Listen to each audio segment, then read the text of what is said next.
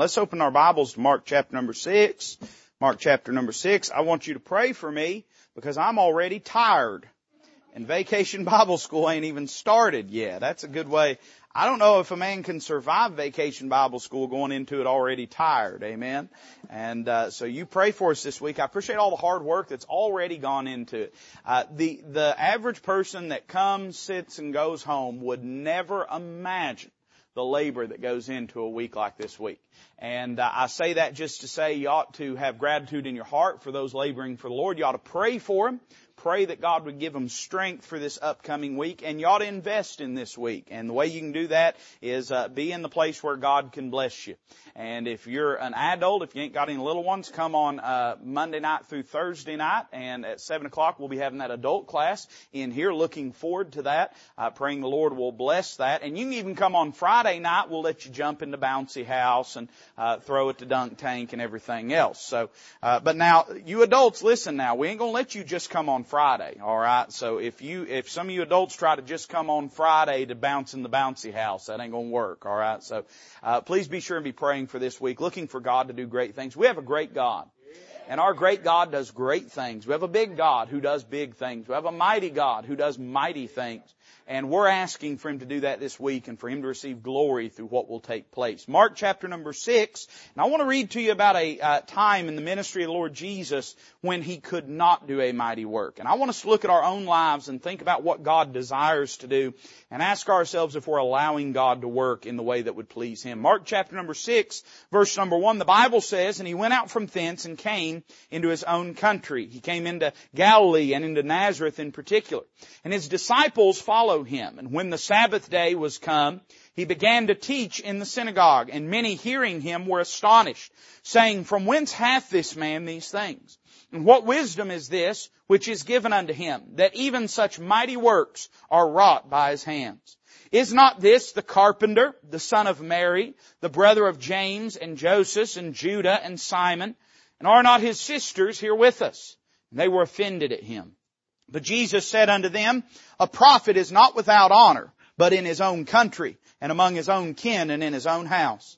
And he could do there no mighty work, save that he laid his hands upon a few sick folk and healed them. And he marveled because of their unbelief, and he went round about the villages teaching. Let's pray together. Father, we love you this morning. What a blessing to be in this place. Pray that you'd take the holy, inspired, inerrant, powerful Word of God, and that you'd wield it effectively in our hearts and in our minds. Lord, I know that the work that you do in us can only be determined by our willingness to hear you. So I pray that we'd have listening hearts and listening ears this morning and that we would have attitudes of self-examination, Lord, that we would allow you to do a work that would bring you glory. Lord, I pray that it'll all be done in a way that we see evidently your hand that we might praise you for it. Lord, we love you and we ask it in Christ's name. Amen. In Mark chapter number six, our passage of scripture this morning, there is one phrase that sticks out.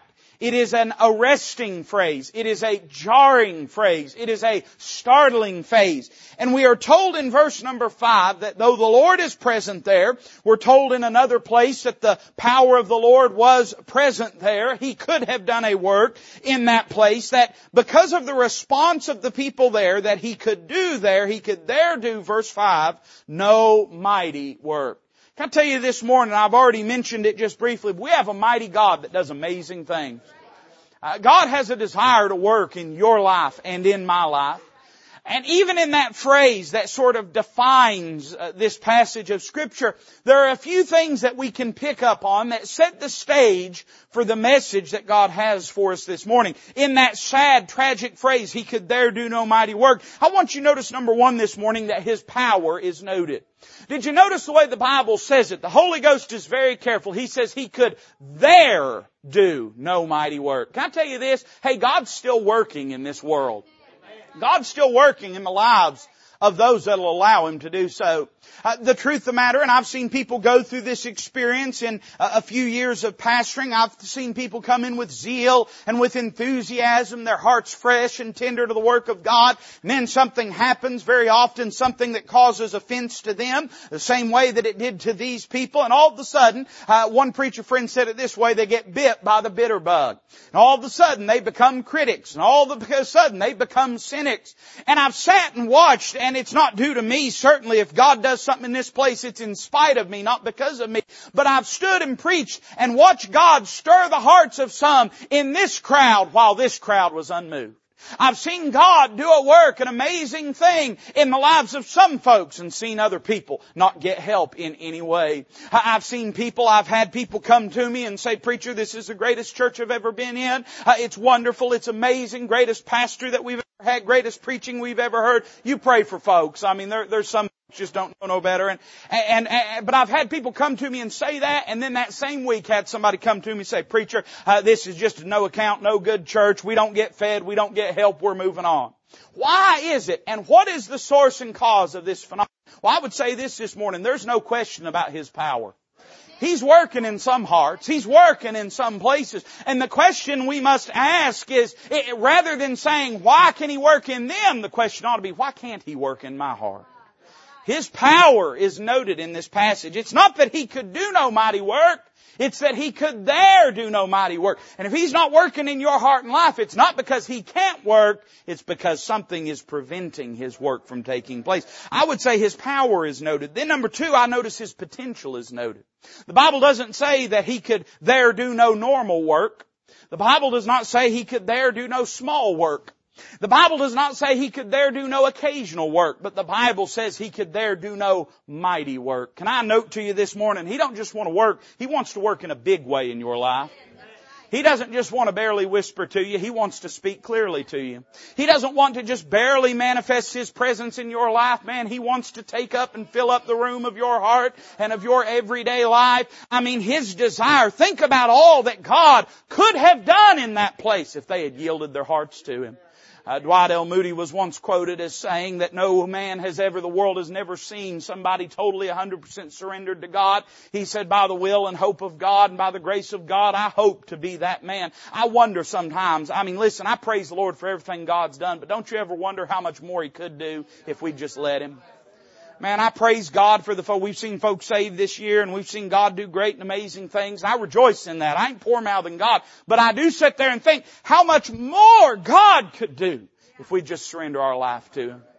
Hey, listen, eye hath not seen, nor ear heard, neither hath it entered into the hearts of man the things which God hath prepared for them that love Him, but He hath showed it to us by His Spirit. In other words, God has a desire to do exceeding abundantly above all that we could ask or think. He doesn't just want to do small things, He wants to do big things in our life, uh, things bigger than just paying our bills, things bigger than just holding our marriage together, things bigger than just holding a church together. God wants to do great things in your life.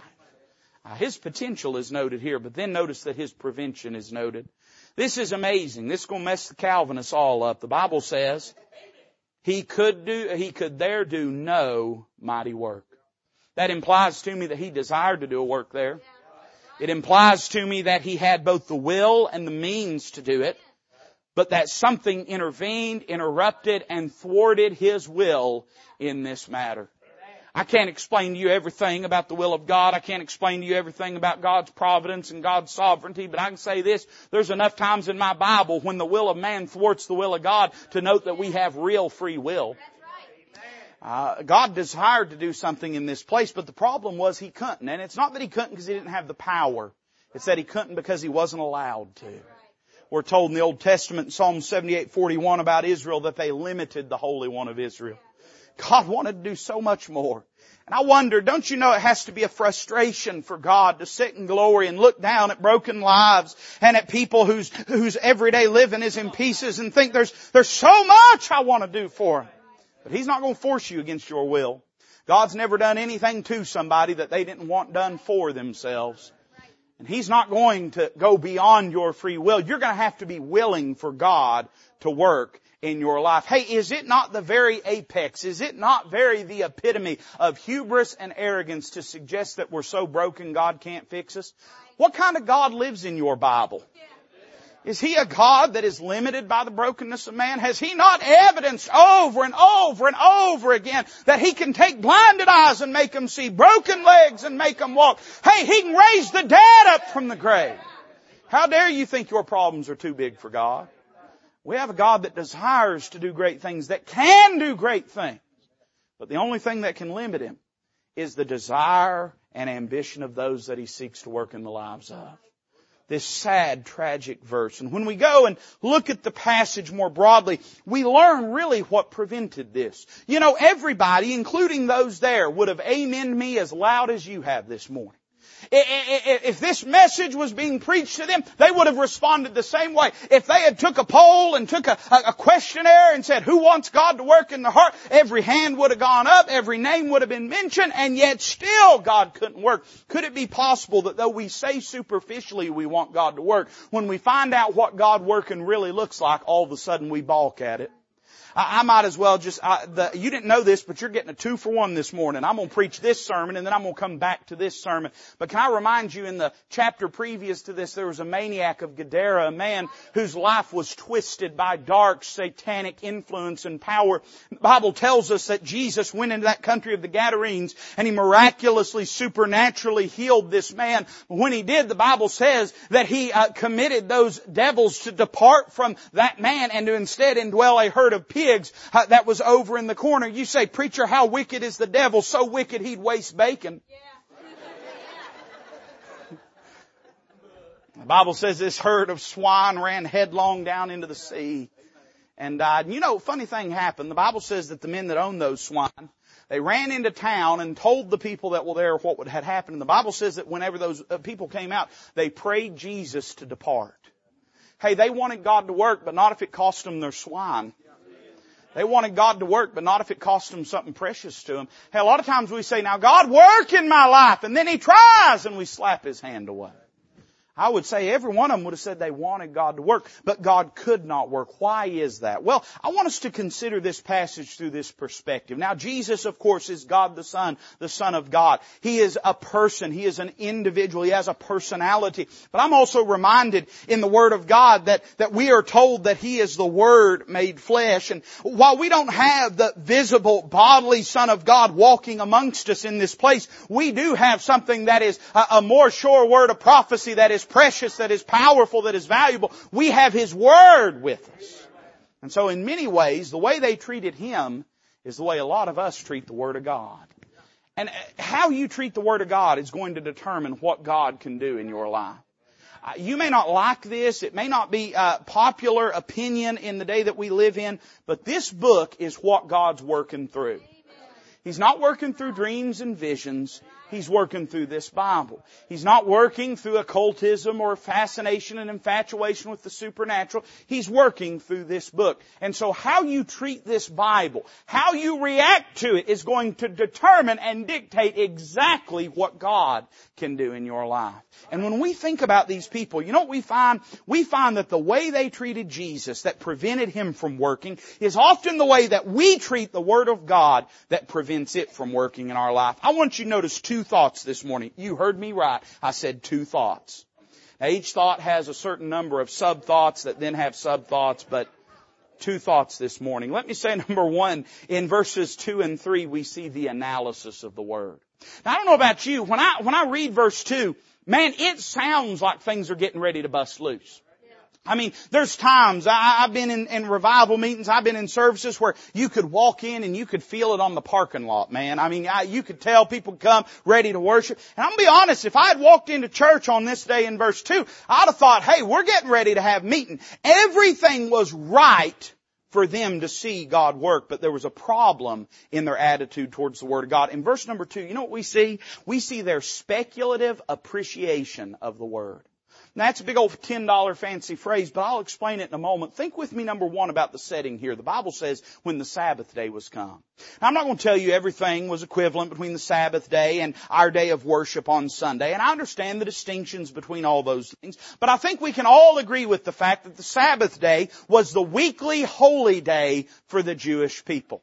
In other words, this was a day that they dedicated to the Word of God. This was a day that they dedicated to prayer. This was, in other words, a likely day of the week where you would think God would be able to work. It, is, though not identical, there is a similarity between the idea of them going to the synagogue on the Sabbath day and you and I going to church on this Sunday. In other words, we could say this, man, uh, it was Sunday. It was the day when God was supposed to be working. For them it was Saturday, but for us, it's like us coming into church on Sunday. And we find that reinforced not only by the setting, but by the scene. The Bible says he began to teach in the synagogue.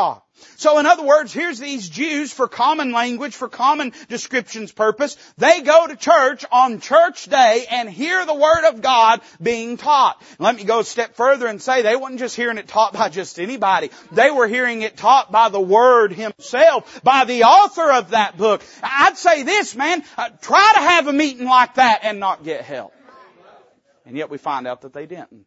You know, it's funny. We have some funny ideas about church. Uh, we think so oftentimes that the ability of God to work in our heart is related to the day of the week. Now, you be honest enough. Uh, whether you're honest or not, I already know the truth, so you might as well be honest. And tell me you don't expect God more to work on a Sunday morning than you do on a Wednesday night. Sure you do. I can tell by the way you folks go to church, and me too.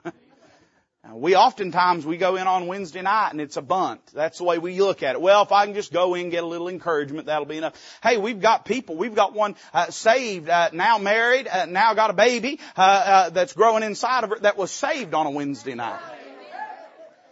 Uh, she come in as a 15 year old girl on Wednesday night to get an application for camp and got born again. Hey, no telling what God can do. Uh, not only that, hey, listen, they, they come into church, and, and don't get me wrong, we, we all think, sometimes we think, well, if the preaching's really good, I'll be able to get help. Well, you know, I mean, y'all don't think that because you've lowered your expectations, but, but in a lot of churches, they think, well, if the preacher's really on fire, we're going to have church. Hey, you know that God don't need the preacher to be on fire. I mean, I think God likes it. I, I, I've like, I, I don't quote Abraham Lincoln very much because he was a tyrant and a dictator, but, um, Ab- hey man! That's true. He, he suspended habeas, it doesn't matter. But he said one time, he said, I want to hear a man preach. He said, I want him to look like he's fighting bees. Man, I, I like for a preacher to be wound up. I, I, I like to know he's preaching and I like to know he knows he's preaching. But did you know God doesn't need the preacher to be fired up? Sometimes we'll say, well now preacher, I just need meat. I need truth. I need meat. And if it's not a real meaty message, then I'm not going to get help. But can I remind you, here these people are on the right day of the week, in the right place, listening to the most rightest person that ever lived preach out of the rightest book that was ever written. Everything is right for God to work. But then notice what they say. Now let me say, on, on the surface, what they say sounds really good. Bible says, many hearing him were astonished, saying, From whence hath this man these things? What wisdom is this which is given unto him that even such mighty works are wrought by his hands? Now that sounds real good. But then it leads right into this phrase in verse 3. Is not this the carpenter? I'll tell you what I recognize when I read this is that the word that was preached, it hit their ears, but it never hit their heart. They were astonished at it. They were wowed by it. I mean, listen, uh, like connoisseurs that are tasting a, a, a, fine cuisine, they were content to sample in it and appreciate it and wonder at it, but they sure enough weren't willing to apply it to their lives. Can I tell you a dangerous thing that's happening in independent, fundamental, premillennial, King James only, Bible believing Baptist churches in this day that we're living in? We are so inundated with preaching that we have become connoisseurs instead of consumers. We want to go through and sample it and appreciate it, but never actually apply it. It's amazing the things they say. Notice number one, they say they were astonished. Now, I have astonished people with my preaching in times past. Not in a good way. But notice it doesn't say they were convicted. It says they were astonished. They said, from whence hath this man these things? They're not convinced. They're curious. Now you'd think what they would have said is, thus saith the Lord, this is the Word of God. Hey, you remember what Nicodemus said? He said, we know that thou art a teacher sent from God, for no man can do these things that thou doest except God be with him. You remember what the Roman soldier said when he saw Jesus crucified? He said, truly, this man is the Son of God. That's not what they said. They said, where did he get all that? Uh, can I tell you, hey, I, I, mean, listen, God help me the times that I have listened to a preacher preach and I should have been hearing what God wanted to say to my soul, but instead I was sitting back, stroking my beard saying, wonder where he got that. Isn't that fascinating? Isn't that interesting? I don't know if you realize this, but this ain't a matter of fascinating you. That's not. If I, if it was, I'd be up here quoting to you pi, the number pi. But that's not the purpose of this. I couldn't quote pi to save my life. I can eat pie, but I can't quote it. Uh, let's say it this way. We see the setting, we see the scene, but then we see the spectators. And one of the great disgraces of modern day Christianity, and by the way, this is obviously true of the liberal churches, but sad to say it's true of a lot of fundamental ones too. We have become consumers, spectators and not worshipers. Now, I, I ain't looking to pick no fights this morning. I got enough fights going on without picking fresh new ones. But you know why we got hymnals in the pews? So you can sing along. You know why my outline ain't on a screen? So you'll listen. You know why the scripture ain't up on a screen? So you'll carry a Bible.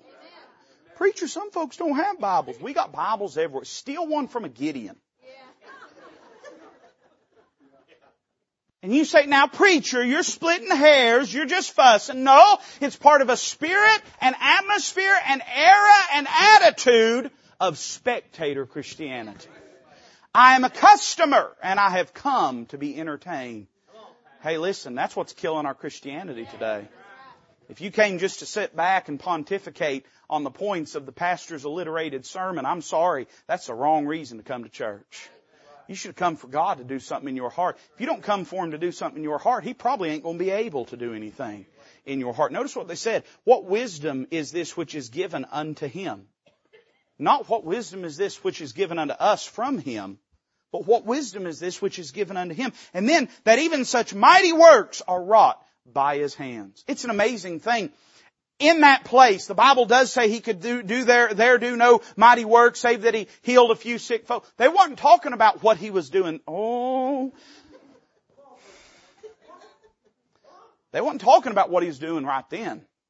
He was teaching. They were talking about what he had done in the past. Man, glory to God for what he's done in the past. Why don't you go ahead and just let that live in the past and let's look for God to do something in the present. I rejoice in it, man. I love, we, we had five kids saved at camp and you know me, my running rule is any kids that I hear of getting saved from now to December count for our church camp. Don't matter if they didn't go to church camp. It don't matter if I've never met them before. That's just I'm gonna count it that way because I'm gonna rejoice in it. I hear about some uh, some Botswanan getting saved out in the middle of the hey glory to God had another one saved at church camp. Amen. And uh, but you know for all that God did, what about what God's gonna do? They were so fixated on what he had done that they were missing what he wanted to do. So, oh preacher, God's done some great things in my life. Man, praise God. Wonder what he still wants to do. Wonder what he still desires to do in your life. I see the, they're speculative appreciation of the word. They, they weren't really partaking. They weren't letting it be engrafted into their heart. Instead, they were sitting back and observing and appreciating and undoubtedly they were thinking as often we do, well, I'm glad so-and-so's hearing this. Well, I wish so-and-so could hear this. You know, I, I hate to burst your bubble, but God knew who's going to be in attendance today. You didn't know and I didn't know, but God knew. God is working in the hearts of those that are present here that will let Him work if we'll be willing to receive it. And you know what this led to? Not only do we see their speculative appreciation of the Word, but that led to a cynical attitude towards the Word. You know why? Because the Word of God transforms people. But it only transforms people by taking root in their heart. If not, if you try to hold it at a distance, hey, uh, cake that's left under glass may be beautiful, but sooner or later it will mold. And if your attitude towards the Word of God is not one of absorbing and letting it be engrafted and applied to your life, sooner or later your attitude towards the Word will change. You know why? Because if you're not getting anything meaningful out of it, you will sooner or later be put in a position where you'll have to choose between that which pleases you and that which is right according to the Word of God. And I hate to say this to you, but I'm going to tell you the truth this morning. If you ain't letting God work in your heart, you're probably getting more out of your flesh than you are out of the Scripture. You're probably getting more pleasure out of your flesh than you are out of the Bible if you're not really applying it in your life. And so when you're faced with a choice, you're going to make the obvious choice. What's the obvious choice? You're going to choose your flesh. They now had a choice. They considered themselves and they thought, now, how do I respond to this? And notice that they responded by attacking the Word of God. Uh, they, they say a few things. Now these maybe don't seem all that scandalous at first, but when we consider them in the context, we find that really what they're doing is they're criticizing him. Really, they have a bitterness to their tone. They say this in verse 3. Is not this the carpenter, the son of Mary, the brother of James and Joseph and of Judah and Simon? And are not his sisters here with us? Now, you could say, well preacher, they were proud. They were bragging on him. No, because the next phrase says this, they were offended at him. They didn't mean this in a positive way. Here's what happened, man. They got too cool for Sunday school and all of a sudden now their attitude is one of cynicism towards the Word of God. Notice they were really trying to say this. We could summarize what he, eh, what they're saying in this by the word common. They were saying, how dare he teach? Don't you know who he is? How dare he say those things to us? Don't you know who he is? If they had really known who he was, if they had really known who he was, then they would have known that he had more right to say the things that he was saying to them than any other man that ever walked the face of the earth. But you see, they had a wrong perspective of him. They were saying he was common. Well, common in what ways? I would say number one, common in his power. They said, is not this the carpenter? He has no authority. He has no right to say these things to me. And you know, often when we're faced with the choice between an uncomfortable passage of scripture and the warm comfort of our sin and of our flesh, here's how we'll justify it. We'll say, well, what right does God have to tell me this? Now, we don't say it in those terms. We'll say, what right does the preacher have to say this? What right does that, does that Christian have to say that I'm living wrong? What right does that evangelist have to say that I'm living wrong? I would say this, if it's the opinion of the Christian, the preacher, or the evangelist, probably not much. But this was no common carpenter. This was the Son of God. They had to relegate him to a temporal, carnal attitude and perspective and station in order to justify their rejection of His Word. When we find ourselves doing that, saying, well, what right? What right? Well, I don't have any right, but this Bible has all the right. If what I'm preaching is biblical, then it ain't my words, it's His words. If what that evangelist is preaching is biblical, founded, backed up, substantiated purely, thoroughly on the authority of the Word of God, then it has the authority of God. And we ought to receive it as such. Here's what they were saying. Well, he's common in his power or in his authority. He's just a carpenter. People say, well, that's, here's how they'll say it. That's your opinion. Is it? Uh, let me ask you something. Let me tell you who I was. Before I got born again, I was hellbound on my way, just as lost as any other person that has ever walked through this earth. And I promise you this, I wouldn't have come to the opinions that I've come to except through the authority of the Word of God. Uh, we, we need to be careful. Well, you know, that's your opinion. That's your opinion. Well, if it is my opinion, then my opinion's like your opinion. It ain't worth nothing. But if it's the Word of God, it ain't just opinion. If it's the Word of God, it has authority to it. it, it they said, well, he's common in his power. But then notice number two, he, he, they said he was common in his purity. They say something interesting. They said, the son of Mary. Why'd they say it that way? Well, because it was common knowledge that Joseph was the stepfather of Jesus. Typically when you spoke of someone's lineage, you would speak of them as the son of Abraham, the son of Adam, the son of David. They could have simply said, well, we know his family, but they spit it through their teeth at him. This is the son of Mary. Here's what they were saying, that he was illegitimately born. They were saying he's not really pure. Don't, don't you know who he really is? He's not really 100% pure. He's illegitimately born. That's why we don't have to listen to him because he's illegitimately born. Hey, listen, the Bible deniers do this on a regular basis. They'll say, well, you know, that Bible was inspired when it was given, Brother Charlie. But then, uh, in the time since then, you know, the thoughts and perspectives and attitudes of man have intermingled with it, and that's sort of debased and demoted. It's funny; they can never show you which verses are right and which verses are wrong. That's kind of like that's kind of like a little yapping dog that barks till the big dog shows up. They're they're happy to say, "Oh well, you know, it, it, it's intermingled with error. There's there's things that aren't right. Show them to me. Show them to me." Show me what's wrong in this King James Bible. Show me what, you can't do that. Don't you think the devil's crowd, hey, don't you think the publishers of, of, of perversions would have it plastered on billboards from California to New York if they could find errors in that Bible? But they can't. You know why? Because it's pure. They said, well, you're illegitimately born. He was the only one that was ever supernaturally born. His God was Father in glory. You know why this world doesn't compute and understand this book? Because it's not of this world. It's of another world.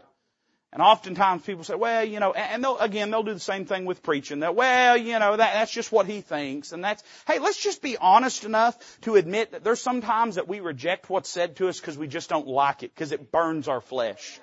Let's just go ahead and be honest and quit being a hypocrite or else we're never going to get any help. They said it's the son of Mary. He's not really, it's not, it's not really pure. He's not really legitimate. And then notice this, that led them to say the brother of James and Joseph and of Judah and Simon and are not his sisters here with us? And they were offended at him. Here's what they were saying, that he was common in his power, common in his purity, but common in his peers. Saying, well, there's a lot of them that's like him. There's his brother. There's his other brother. There's his sisters. He ain't special. He's just one of a crowd. Here's how people do this with the Word of God. They'll say, well, you know, it's just a good book. It's not the Word of God. They'll say, well, you know, that's, that, that, and this is why, hey listen, you know what the argument's really about today? It's really not, uh, uh it's not an argument about King James versus NIV. I've never met an NIV only person in my life. Have you ever met anyone said, I believe the New International Version of the Bible is the inspired, inerrant, preserved Word of God. I believe every other Bible is wrong and I believe it's right. I've never met a single, but here's what the argument really is. Do we have a Bible or don't we have a Bible? Is there a book you can hold in your hand and say, now this is the perfect, pure, inspired, inerrant Word of God. It has authority in my life. And if it tells me I'm wrong, I'm wrong. And there's no second guessing it and there's no trying to change it and warp it and twist it and, and, and strangle it into agreeing with me. It's really an argument of whether we have a Bible or whether we don't have a Bible. I believe this is the inspired, inerrant, preserved Word of God. Where's your Bible? Where's your Bible? Is there a book you can hold up and say, I believe this is perfect, pure, unmitigated, uh, unmixed with error. I believe this is the inspired Word of God. If not, then here's what you have. You don't have a Bible, you've just got a book. I could point you to a thousand books that have some truth in them. That's nothing remarkable. The thing that's remarkable is have a book that is completely true, completely inerrant, completely preserved. But here's what happens. When you relegate the Word of God to just being one of many, what you've done is given yourself a lot more options. Yeah. I remember talking to a fellow years ago. He's actually a family member. And I was witnessing to him, and and uh, I asked him. I said, "Now, what do you believe?" And he said, "Well, I, I guess I'd call myself agnostic." It's always funny to me that somebody would say, "Well, I guess I'd call myself agnostic." I guess if you say I guess, then you would definitely call yourself agnostic. But he said, I guess I'd call myself agnostic. I said, well, what do you believe about God and what do you believe about, you know, Jesus and everything? He, I'll never forget this. He said, well, I'm not religious, but I guess if I picked a religion, it'd probably be the Greek Orthodox. And I said, that's weird. Now, he's like an East Tennessee hillbilly, you know? I said, that's weird. Why is that? He said, well, there's just, it's, their liturgy is beautiful and this, and that, and everything. Let me tell you something. Don't you, I, that cat loves gyro sandwiches. Don't you kid yourself for one moment. but it was always so strange to me that he answered in that, well, I guess if I picked. You know why people relegate the Word of God to be nothing more than a common work of Bronze Age literature? That's the fantasy they have in their mind. Because that gives them options. Then they can say, well, I don't like what it says about this in my life, so I'll go over and pick up this book and see what it has to say about, about my life. You know, funny thing, Plato don't have a lot to criticize about you. Only God loves you enough to deal with what's wrong in your life. So when I read this, here's what they did. It led to this cynical attitude. And at the end of the day, man, either this book has authority over you or you have authority over it. You can't pick and choose. One preacher said it this way, it's either absolute or it's obsolete. If we don't believe this is the Word of God, if we don't believe it has authority and that it's pure, let's just go ahead and throw it away. Hey, let's go, let's go down to the Cotton Eye Joe. Let's go live however we want to live. We might as well, right? But if we believe this Bible is the Word of God, then it'll have authority in our lives. I see their analysis of the Word. Then number two this morning, I noticed their paralysis of the Word. This attitude caused the Word of God to be of none effect in their life. Jesus goes on, we see basically three things that result from this. Notice number one, his rebuke. Verse number four. Jesus said unto them, a prophet is not without honor, but in his own country and among his own kin and in his own house. Can I tell you the sad truth about it is a lot of Christians have less reverence and respect for the Word of God than some of even the most reprobate people do. Fascinating thing if you study the history of translation of Bibles. If you go back, pretty much every modern uh, version, perversion, whatever you want to call it, of the Word of God is based upon the Nestle Aland Greek text of the 1930s.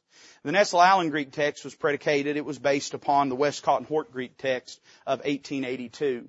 And when you go back and study the lives of these men, Brooke Westcott and uh, uh, Arthur Hort, and you, study their life and the things they believed, these men had all kinds of nefarious, poisonous ideologies. They worshiped Mary. They subscribed to evolution as a source of creation. They dabbled in the occult uh, when the, in their time when they were uh, at uh, Yale. They they were a part of an occultish group that was, of course, Spiritism was really big in that time. That was uh, devoted to seances and trying to connect and contact people that were dead and just a lot of really ugly, nasty, nefarious things that went on in their life. But did you know that by the time you roll the, the odometer forward about 20 years, and they're out of college and they're working on uh, the the uh, Westcott Hort Greek text, these men were the leading theologians of their day. Uh, you can read pretty much the the the, prevailing personal uh, information about these men is contained in in several large vol- volumes called the Life and Letters of Westcott and Hort, and you can read over 600 pages of their personal correspondence. You know what you won't find? You won't find a single salvation testimony. Yeah. You won't find a single place where they say, hey listen, I was, I was a sinner, I was lost, God saved me. You say, well preacher, they didn't talk that way back then. Well, they didn't say, I wast a sinner and thou wast on my way to hell and God didst save me. Nowhere do they say, I was a lost sinner and God saved me. Now they talk about, they talk about writing to Mr. Darwin and being excited about his new groundbreaking theory. That they talk about praying to Mary. But nowhere do they talk about how God saved their soul. And these men were the prevailing theologians of their day. A lot of preachers still have a Westcott's commentary on Galatians sitting on their shelf to this day. You say, what happened, preacher? Well, they had a speculative appreciation of the Word of God. That led to a cynical attitude towards the Word of God. These were not men that were unfamiliar. They were men that were all too familiar. But they didn't honor the Word of God in their life. Can I tell you the truth this morning? Going to church don't make you holy. Staying at home ain't gonna make you holy either. But just because you come and sit and listen to sermons, that don't make you close with God. It doesn't make you sanctified. It doesn't make you holy. It's not this building or this atmosphere, but it's the transformative power of the Word of God in your life. And in fact, if you're not going to obey the Word of God, then often your familiarity can breed a contempt that loathing never could produce. He said, here's the problem, you don't honor the Word of God. He doesn't, he doesn't say you don't know me. He said, if anything, you know me better than most do. But the problem is you don't honor me. A recipe to seeing God's work and word paralyzed in our life is to be deeply familiar with it, but to refuse to let it penetrate our heart and change our life. I see his rebuke, and that led to his restraint. Verse 5, he could there do no mighty work, save that he laid his hands upon a few sick folk and healed them. That's an amazing verse to me. Even with, with all their unbelief, here's what he did. He sought out those that would believe and did something in their hearts. We have a gracious God. I, I wonder how often in churches all across this world the work of God is that which has been done in spite of the reception of the people and not because. I wonder how many times in our church, in our lives, in my life, what God has done has been done in spite of my attitude towards it, not because of it. Man, we have a gracious, merciful God. But you know what? Hey, listen, uh, the book of Hebrews talks about if ye have tasted and seen that the Lord is good. Hey, let us go on unto perfection. Hey, He's done what He's done. Imagine how much more He could do. He saved, hey, he, he healed a few sick folk. He laid hands on a few, but He would have done so much more. But the problem is He couldn't. He couldn't because they refused to receive Him. And then notice this, and I'm done this morning. Look at verse 6. So what happened? Well, two things. Number one, he marveled because of their unbelief. Notice their legacy. Uh, what were they known for? They were known for the people that wouldn't even let God work. I don't know if you ever really think about this, but we're going to spend eternity somewhere. You're going to have to live with your decisions far longer than you're going to live in your decisions. You're going to leave this world and you're going to have to live through all eternity having to face the way that you've lived. I know we've got these rose tinted perspectives about heaven and, and I understand, listen, I understand that heaven's going to sort and fix and settle a lot of things. But I sure enough wouldn't want to live for the rest of eternity having to, to acknowledge and having to recognize that God wanted to do so much more in my life. But I'm the person that they point to and say, well, that's the person that wouldn't let God work. I see that there's a legacy, but then I see that he left. The Bible says he went round about the villages teaching. Funny thing about it, the Word of God is not bound. Now that doesn't mean it's gonna work in your life. What it means is if you won't let it, it'll find somebody that will. Imagine, there were people in that village, no doubt, who had children with broken bodies and broken minds, who had to hear about Jesus going to surrounding villages and healing people. People who needed help, man. But instead they had to hear about how God was working elsewhere because when they had the opportunity, they refused to let Him work in their lives. I'd say, I'm glad the Word of God, it ain't going nowhere. uh, but I mean, heaven and earth's gonna pass away and it ain't gonna pass away. There was an old preacher one time used to carry a Bible with him everywhere he went. One time they asked him, they said, now why do you carry that Bible everywhere? He said, well, if the world starts to end, I'm going to throw it on the ground and step on top of it. Because everything else is going to pass away, but that's still going to be there. the Word of God ain't going to go nowhere, but here's what you're going to find. You're going to find that the stirring, ministering power of the Word of God will depart from your life if you won't receive it. I'm going to give you a stark truth. None of us is standing still. We're all either growing or dying, moving forward or moving backwards. And I know you and I wish we had the liberty to maintain the status quo, but that is not the reality of things. If you spurn the Word of God as it works in your heart, your heart will grow colder towards it. If you receive it, your heart will grow tender towards it. And so you and I are faced with a choice this morning. Ah, preacher, we just came into church today, yeah, and I'm sorry to inform you, but the Lord showed up and He's speaking to your heart. So now you have a choice that you're going to make. Are you going to receive the Word of God as it's been given to you, applying it to your heart, to your life? What does that look like, preacher? Well, it looks like saying this. Are there times that I don't receive and hear what God has to say, that I'd rather just maintain a polite, observational relationship with the Word of God than be willing to ask myself the difficult questions about whether I'm living for the Lord the way I ought to be? We need to be willing to apply it to our lives. And you know, you'll find this, hey, He's working in some places. He wants to do a great work in your life. The question is whether you will let him. Let's bow together this morning as musician comes to play. The altar is open. This is a moment for self-examination. Every altar call is, but probably this morning more than most. It's time to say, where's my attitude? Where's my spirit? Where's my disposition towards the Lord? Won't you slip out of your seat and come down? Ask the Lord to work in your heart and life. Ask God to ensure that there is a clear line of liberty for Him to speak to you, to do in your heart that which would bring Him glory. These are praying. We have all the time we need. If God touched your heart, I, I want you to come this morning. These are praying. We have all the time we need.